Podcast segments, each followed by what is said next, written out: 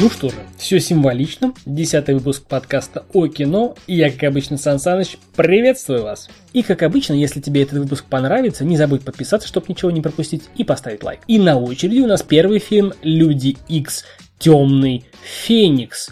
Темный Феникс появляется у нас э, в киноиндустрии под маркой, да, под маркой бренда э, Fox впервые.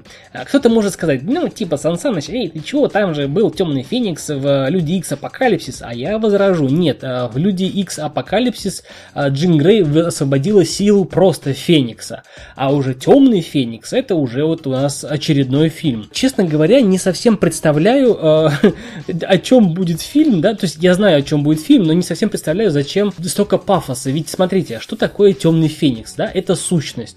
Это сущность, которая, вот представьте Таноса, там, с перчаткой бесконечности э, в одной руке, с перчаткой бесконечности в другой руке, наколенники бесконечности и шапка бесконечности. Вот все, что у них будет у него, да, это и то он не сможет а, по силе сравниться с силой темного феникса. Это сущность, которая путешествует по вселенной, и вот эти вот э, волшебные искорки феи Винкс, а, которые поражают нашу Джин Грей, а это и есть а, момент вселения Темного Феникса в нашу Джин Грей. И после этого, как говорил профессор Ксавьер, на Джин Грей опускается ноша. Ноша обладания силой космического масштаба. То есть Джин Грей с силой Темного Феникса бессмертна, может воскрешать и умершлять по желанию, а может уничтожать планеты, то есть Звезда Смерти по сравнению с Джин Грей это вообще игрушка детская. То есть если бы как э, в джедаях, да, вот э, мальчик сосредоточение силы. Так вот, если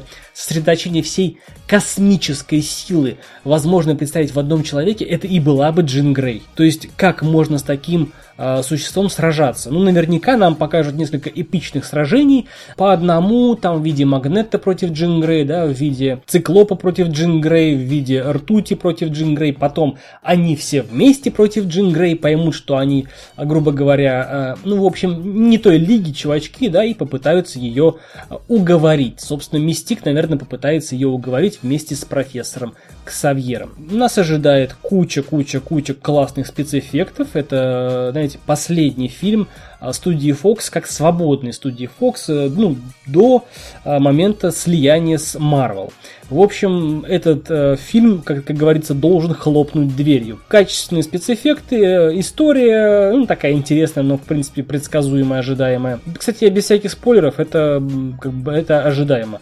И, собственно, наши знакомые актеры. Ну, Джин Грей уже убивали, да, вот в предыдущем перезапуске убивал Логан. Если он появится и тут, ну блин, не знаю, посмотрим. Хотя сейчас любовная линия между Логаном и Джин Грей никак, никак не налажена, поэтому будет проблематично ввести его в фильм.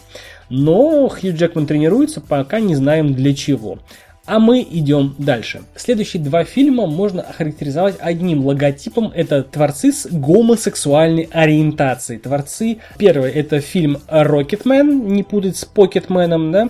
А, фильм об Элтоне Джоне. Наши отечественные, так сказать, люди творчества уже успели высказать свое фи а, на тему того, что прокатчик, который прокатывает этот фильм по России, да, вырезал некоторые интимные постельные сцены.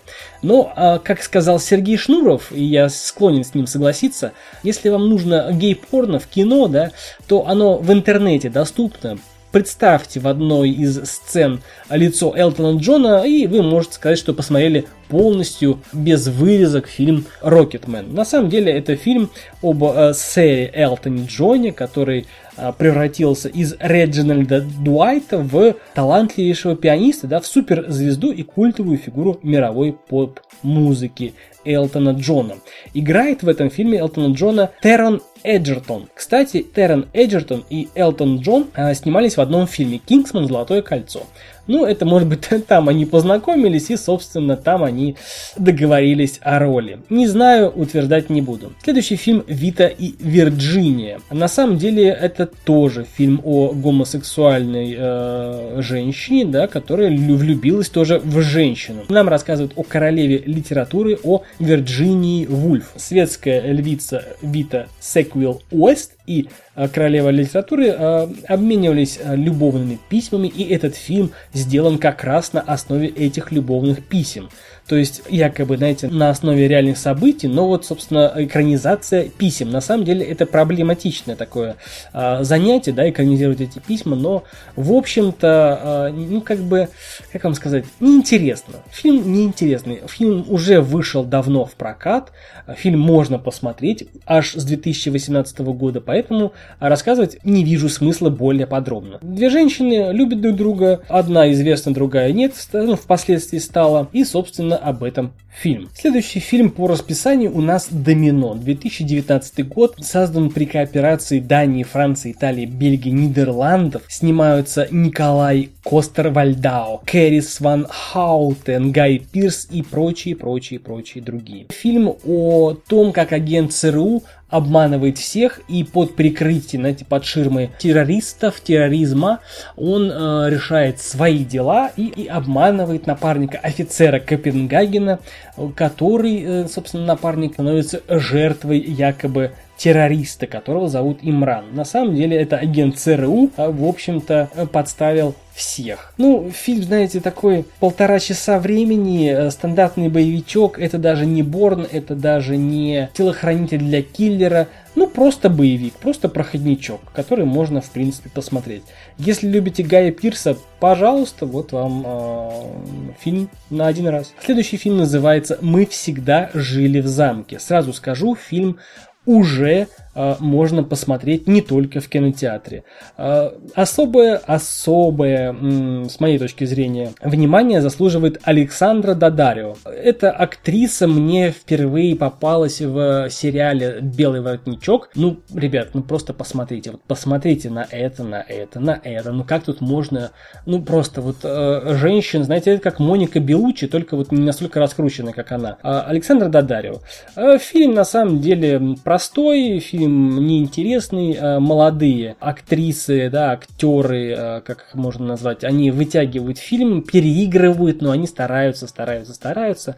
Э, фильм такой, знаете, камерный. В одном замке поселяется семья Блэквудов в виде двух молодых сестер и больного дяди. И к ним потом приезжает, так сказать, красавец-кузен, который приехал с корыстными намерениями. И, в общем, что происходит в этом замке, какие ужасы и страшные события там происходят, вот, знаете, фильм, честно, опять на один раз, вот реально на один раз. Фильм уже посмотрел, концепция настолько вторична, вот вы вот как только начнете смотреть, сразу узнаете, а что будет дальше, какой персонаж плохой, какой хороший.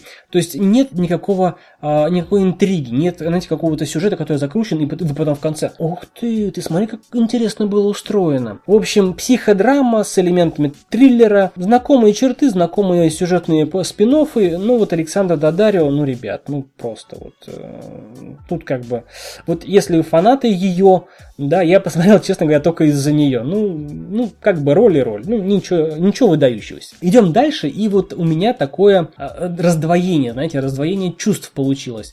С одной стороны, почему стали использовать э, детей? Вот э, в этом сезоне подкаста о кино, да, я уже говорил про кладбище домашних животных, и там э, вся дичь и жуть такая основная, которая цепляет, началась э, с девочки, которая возвращается якобы э, воскресшей, но на самом деле это не она.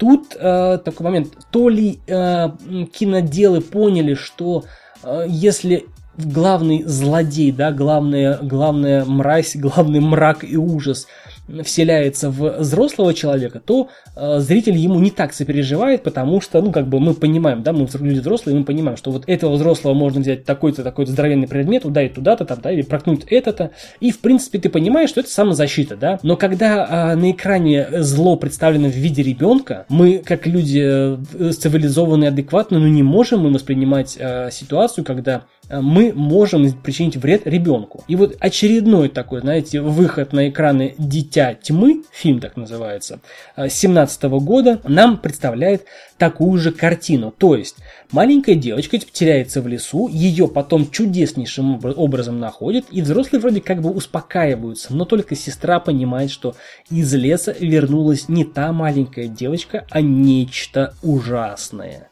И вот э, что происходит, да, насколько это нечто ужасное творится, да, творит, насколько это нечто ужасное творит э, дьявольщину, да, вот показывается нам в фильме. Но идти в кино на этот канадский фильм, ну, как бы я не, не пойду, наверное, да, потому что можно посмотреть и, ну, скажем так, взять диску друга. Ужасы, триллер, драма, детектив не для меня. Идем дальше. Очередной посредственный фильм называется «Обитель страха». Фильм тоже вышел уже на DVD, вы понимаете, о чем я.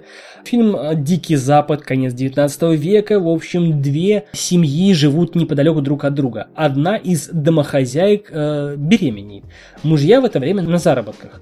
И, в общем-то, опять саспенс, опять э, ужасы, опять нужно сопротивляться злу, э, причем это зло нельзя остановить, оно никогда не остановится, и его нельзя победить, но нам нужно как-то сопереживать главным героиням. Фильм тоже вышел, в общем, общий отзыв такой – а, хорошо передали атмосферу 19 века, да, Дикого Запада, хорошо передали вот эту обстановочку, хорошо передали нравы, но фильм не держит, честно. Вот ты посмотрел на один раз, такой, ну, окей, ну, ладно, вот такая история. Угу.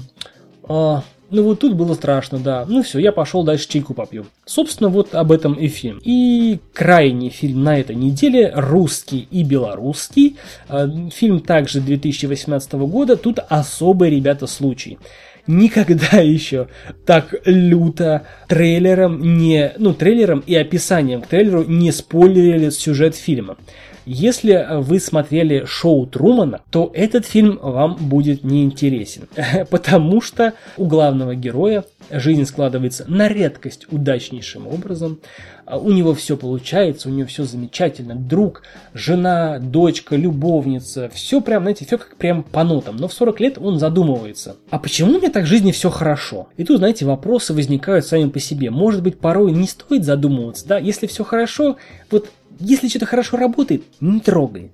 Вот так и тут. Все хорошо в жизни, не думай. Вот счастье в неведении. Кто-то скажет так, а кто-то захочет разобраться. И главный герой захотел разобраться и разобрался на свою голову. Почему у него все так хорошо, почему все так мастерски сыграно, так слажено в его жизни.